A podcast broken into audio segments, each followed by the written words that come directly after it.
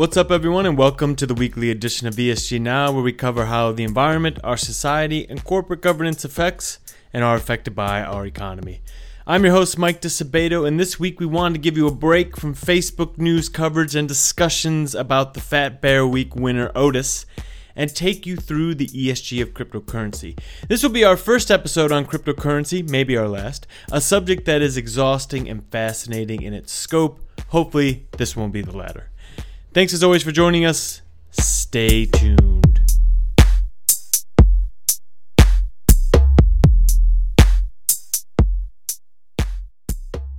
There's a disconnect at the moment of what cryptocurrency adherents purport the speculative investment to be, an equalizing monetary system that removes essential bureaucracy, and what it currently is. Still, the internet's favorite currency has been around for more than a decade and it has gone through some substantial changes in that time. For example, Ukraine is making Bitcoin easier to use in its country, and in late September of this year, regulatory authorities in China, one of the cryptocurrency's hubs, declared all cryptocurrency transactions illegal.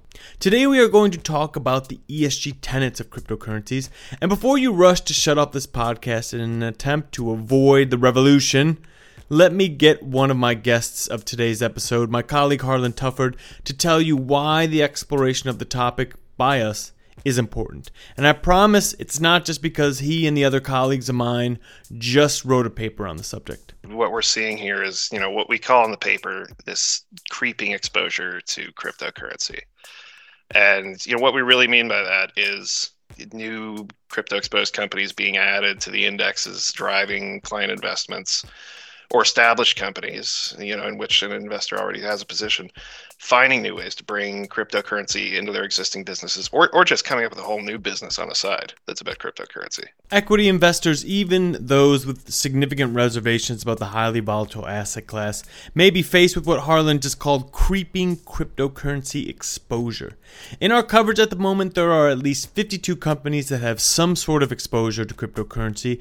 They represent about 7.1 trillion US dollars in market capitalization, or around 6.6% of the market capitalization we covered, just for context. The companies range from the pure play companies like Coinbase, an online coin exchange, to component manufacturers like Nvidia, a PC gaming company that offers a dedicated graphics processing unit or GPU for professional cryptocurrency miners. There's also companies like Facebook that have no revenue from coins but are exploring ways to monetize the system.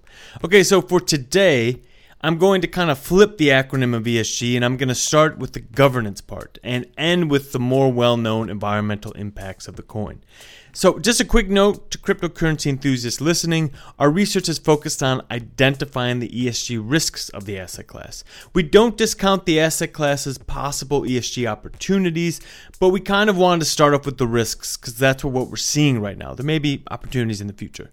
So, what we're going to do with governance is we're going to treat crypto as any other industry, and a successful form of corporate governance can be seen in what sort of systems are set up to manage a company.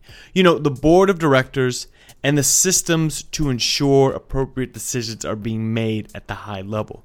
So, for this episode, we're mainly going to focus on Bitcoin, the most established of cryptocurrency coins. So, who makes the decision on how the Bitcoin system operates? The fact that, you know, a decentralized cryptocurrency like Bitcoin it doesn't have any central authority, that doesn't mean there's not governance. Decisions still have to be made. Um, and so if you if you, you really break it down, there's there's two players that uh, can really influence the, the strategic direction of Bitcoin at that foundational level of software. You've got developers and you've got miners. Developers are volunteers who contribute to the software underlying Bitcoin. This generally means Bitcoin Core, the cryptocurrency's most widely used software implementation.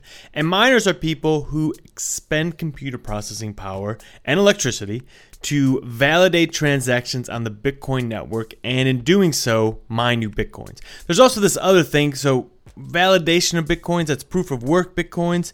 There's also something called proof of stake Bitcoins and cryptocurrencies. We're not going to get into the distinction there, but know that proof of work is a bit more environmentally destructive than proof of stake. And I encourage you to read the report if possible to see why.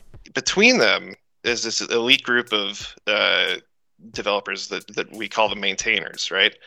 This is more of an administrative role than anything, but these these guys are, and they're, and they're all men. They, they are the closest thing Bitcoin has to a board. It's it's arguably the greatest point of centralization of the whole system. These guys control any changes to the software of Bitcoin, the, the software on which Bitcoin runs, and those changes you know, are endorsed by uh, the miners. So, all you coiners out there might be thinking, I thought Bitcoin is controlled by users around the world. Well, the asset class is indeed controlled by everyone, but the software is not.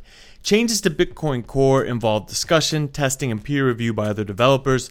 Ultimately, though, any changes must be approved by these maintainers, the only people with the authority to make final changes to the production version of Bitcoin Core's code. If the miners don't like a change made to the software, they can leave and create a software fork, which is a separate parallel version of the software to be independently maintained, updated, and distributed by other maintainers. That has actually happened, an example of which is Bitcoin Cash, which forked from the mainstream Bitcoin in 2017 in response to a disagreement over technical aspects of the Bitcoin blockchain. So, who are these maintainers for Bitcoin, the Bitcoin board? Well, Harlan and his fellow authors found their names in various databases and put them in the report. There is W.J. van der Laan from the Netherlands, Samuel Dobson from New Zealand, Marco Falke from an unknown location, Michael Ford from Australia, Jonas Schnelli from Switzerland, Hennadii Stepanov from Ukraine, and Pieter Wuille from the US. The big governance risk here with this board compared to a board of a public traded company is the lack of transparency. So, if we looked at a corporate board and looked at all the directors there, we benefit from disclosure um, in most markets. Disclosures talking about you know where, where these directors got money uh, and, and and any of their relationships that might compromise their independence in being able to act in the very best interests of the corporation. With cryptocurrencies, we don't have any of that, and and there's the whole legal regime of fiduciary duty doesn't really exist. Um, what we have are what companies have disclosed in news releases and things like that, and we can see that companies are paying these uh, these developers um, to be developers, and maybe that's fine, or maybe they're acting in the best interests of the company uh, rather than the cryptocurrency as a whole and maybe that's fine too. Again, we don't have the fiduciary duty relationship here. This is this is as the chair of the SEC has said, this is the Wild West. That's true, but there's always a bit of a trickle of information that comes out about these Bitcoin maintainers. Some actors in the Bitcoin financial ecosystem have disclosed grants that they've gotten. Schnelli received 96,000 US dollars from mining company Marathon Patent Group. Stepanov received a grant of unspecified value from Cardcoins, a company that trades Bitcoin for prepaid gift cards, and Payvant, a payment processing company. Ford received three grants from 100x Group, the parent of cryptocurrency exchange BitMEX, totaling in 250,000 US dollars in value, and Falke received a grant of unspecified value in 2020 from OKCoin, a cryptocurrency exchange. So there's a bit of an opaqueness on this overriding board for Bitcoin. But what about the other half of the governance structure for cryptocurrencies? The miners. You know, anyone could be a miner. You or I, you or I could start mining Bitcoin, and we wouldn't make a dime probably if we did, because the scale of this thing has become so industrial.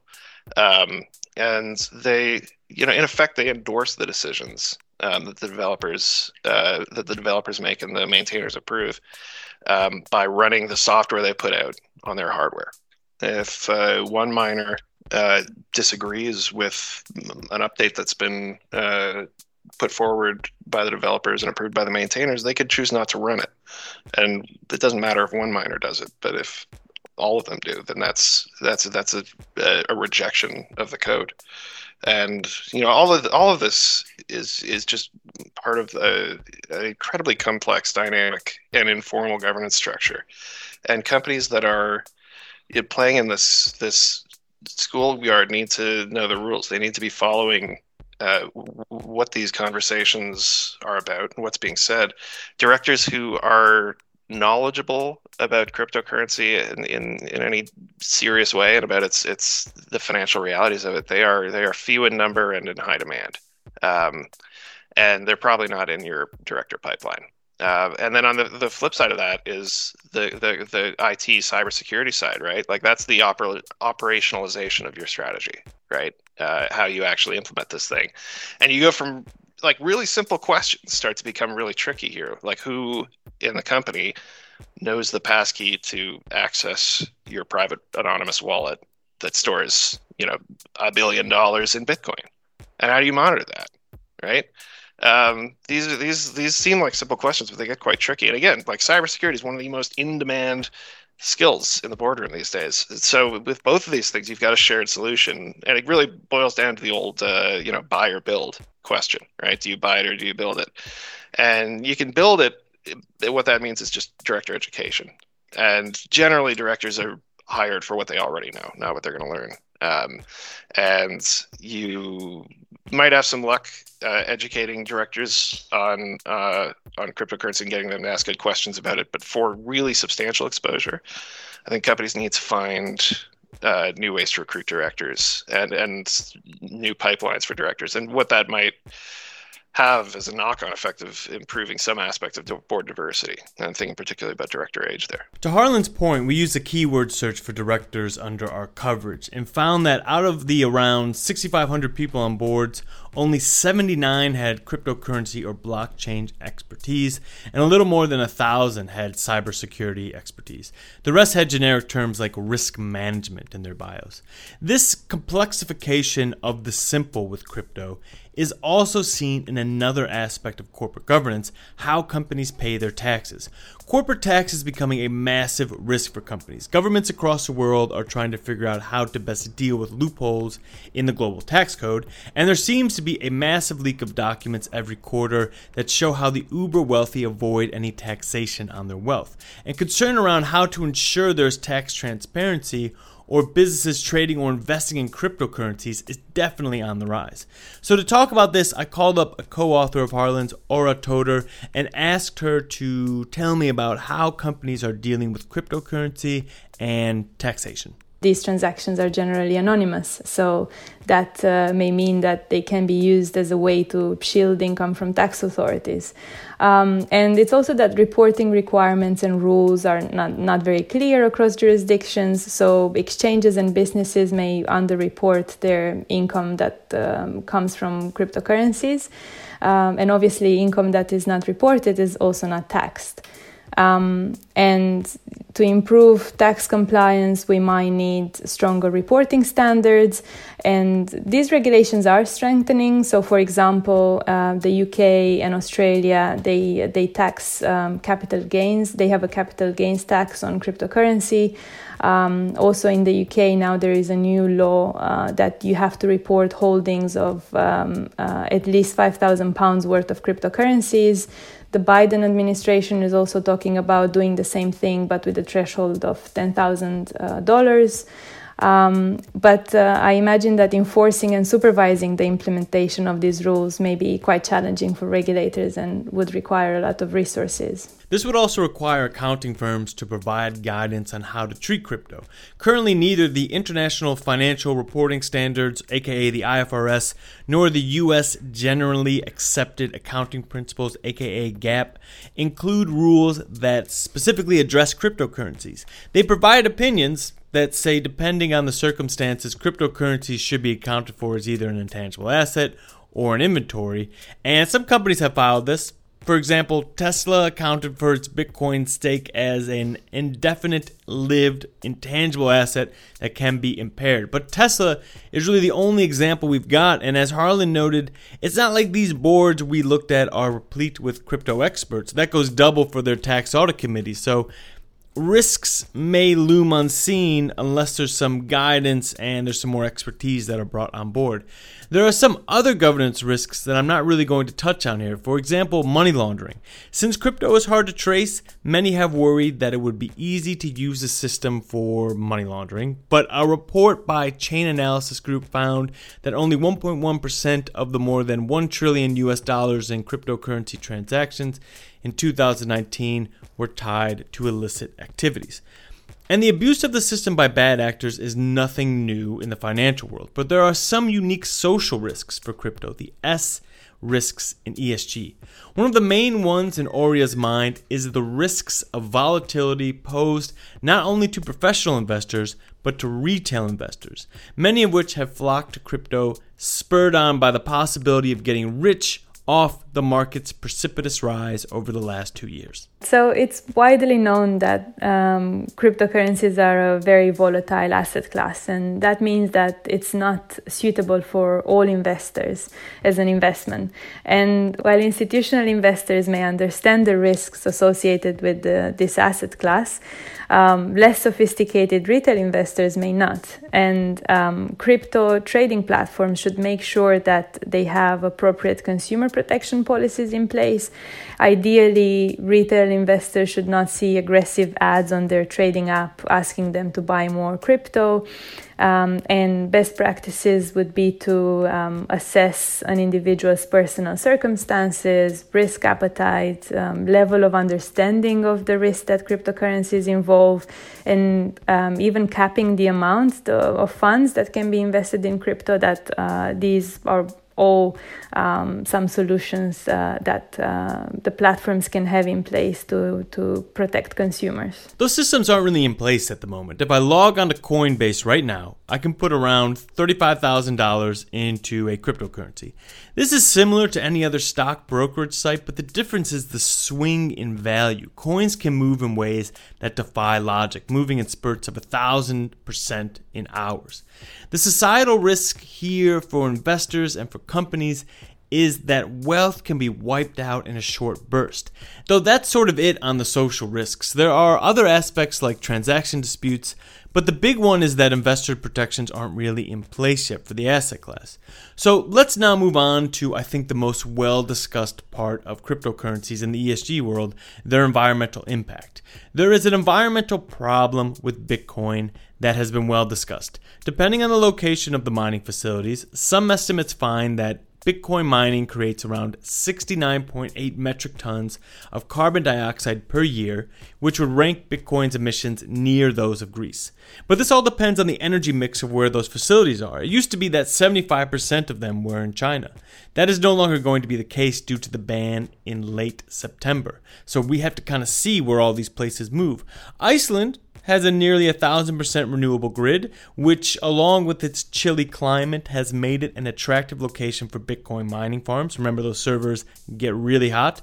But there are concerns that the electricity demand from these operations could exceed the country's capacity, which is another problem the taxing of local grids to mine these coins. If investors are worried about this, there are some engagement and resolutions that we think are useful, like incentivizing companies that engage in mining to use renewable energy sources, encouraging cryptocurrency, expose companies to embrace less greenhouse gas intensive cryptocurrencies, and to mitigate past or future emissions with offsetting projects. But this won't help a less reported on environmental issue with cryptocurrencies, and that is the electronic waste component. To talk about that, I called up my colleague Yu Ishihara, another co author with Ora and Harlan, and I asked him what he thought about the concerns around e waste. A lot of this has to do with the increasing complexity of cryptocurrencies like Bitcoin and the mining, which has led to the development of increasingly specialized equipment just for mining purposes. And you know, these days, most mining is done on specialized hardware designed exclusively for cryptocurrency mining, and it really can't be repurposed for other usage. You know, and mining profitability can be a function of the Bitcoin price. So, significant swings in the price of Bitcoin could lead to big swings in demand, but also disposal for these special circuits, which, you know, again, ultimately could end up in landfills, leading to chemical or pollutant releases into the environment. There's also the problem of who is accountable for those emissions. Hypothetically, an investor has Nvidia in their portfolio. Nvidia is a maker of mining GPUs that we talked about earlier. Does that mean that this investor now has those emissions as part of Nvidia's Scope 3 category on its portfolio? And does that then mean that Nvidia will have to figure out how to lower the emissions of the disparate cryptocurrency ecosystem in order to lower their overall company emissions? Well, whether it's considered scope 3 emissions i mean there are certain there are definitely categories that it could be considered. It could be you know category 11 use of product um, use of product sold. It could be in a separate category which is you know directly related to investments that they've made. If they actually own the cryptocurrency or they're involved in the mining themselves it may not necessarily even be scope 3 it could be considered scope 1 depending on the size and direct purpose of the of the business. But you know ultimately the risk for investors um, and I mean that I don't mean crypto investors necessarily, but I mean equity, debt, or non-direct crypto investors, um, especially those that have uh, sustainability mandates. You know, is that they could face pressure to report higher greenhouse gas emissions associated with their portfolio, whether it's scope one or three. You know, that come from mining or companies that are exposed to cryptocurrencies. And ultimately, again, the, these portfolios and uh, their managers, they would need to engage these companies on, you know, efforts to embrace, embrace, you know, less greenhouse gas intensive cryptocurrency mining, promote more renewable energy, understand their you know policies for disposal of electronic waste, and and just be aware of you know the exposures that these companies inherently may have through cryptocurrency mining or holdings of cryptocurrencies. These also aren't small companies that are now exposed to cryptocurrency, so it's to be seen how they're going to actually respond as the market for crypto matures. At the back of the report, Harlan, Ora, Yu, and their other co authors, Siyu Liu and Nigel Fletcher, list the companies that in some way have exposure to cryptocurrency. And many are corporate giants like JP Morgan, Microsoft, and BNY Mellon, all companies rated at an A or higher on ESG by us and held widely in indexes and portfolios.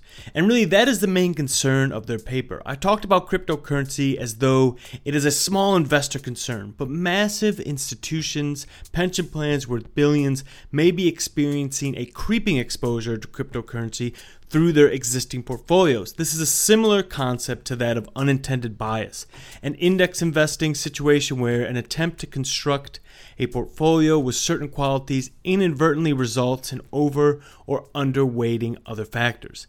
And as we described, the factors associated with cryptocurrencies are yet to be understood.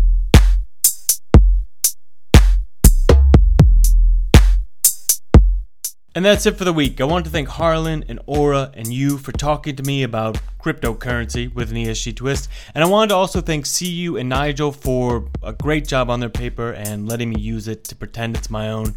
Thank you so much for listening. If you like what you heard, don't forget to rate and review us. That pushes us up on the podcast ratings. That's always good for me at my job. And if you liked what you heard, subscribe and you can hear me every week. Thanks again and talk to you soon.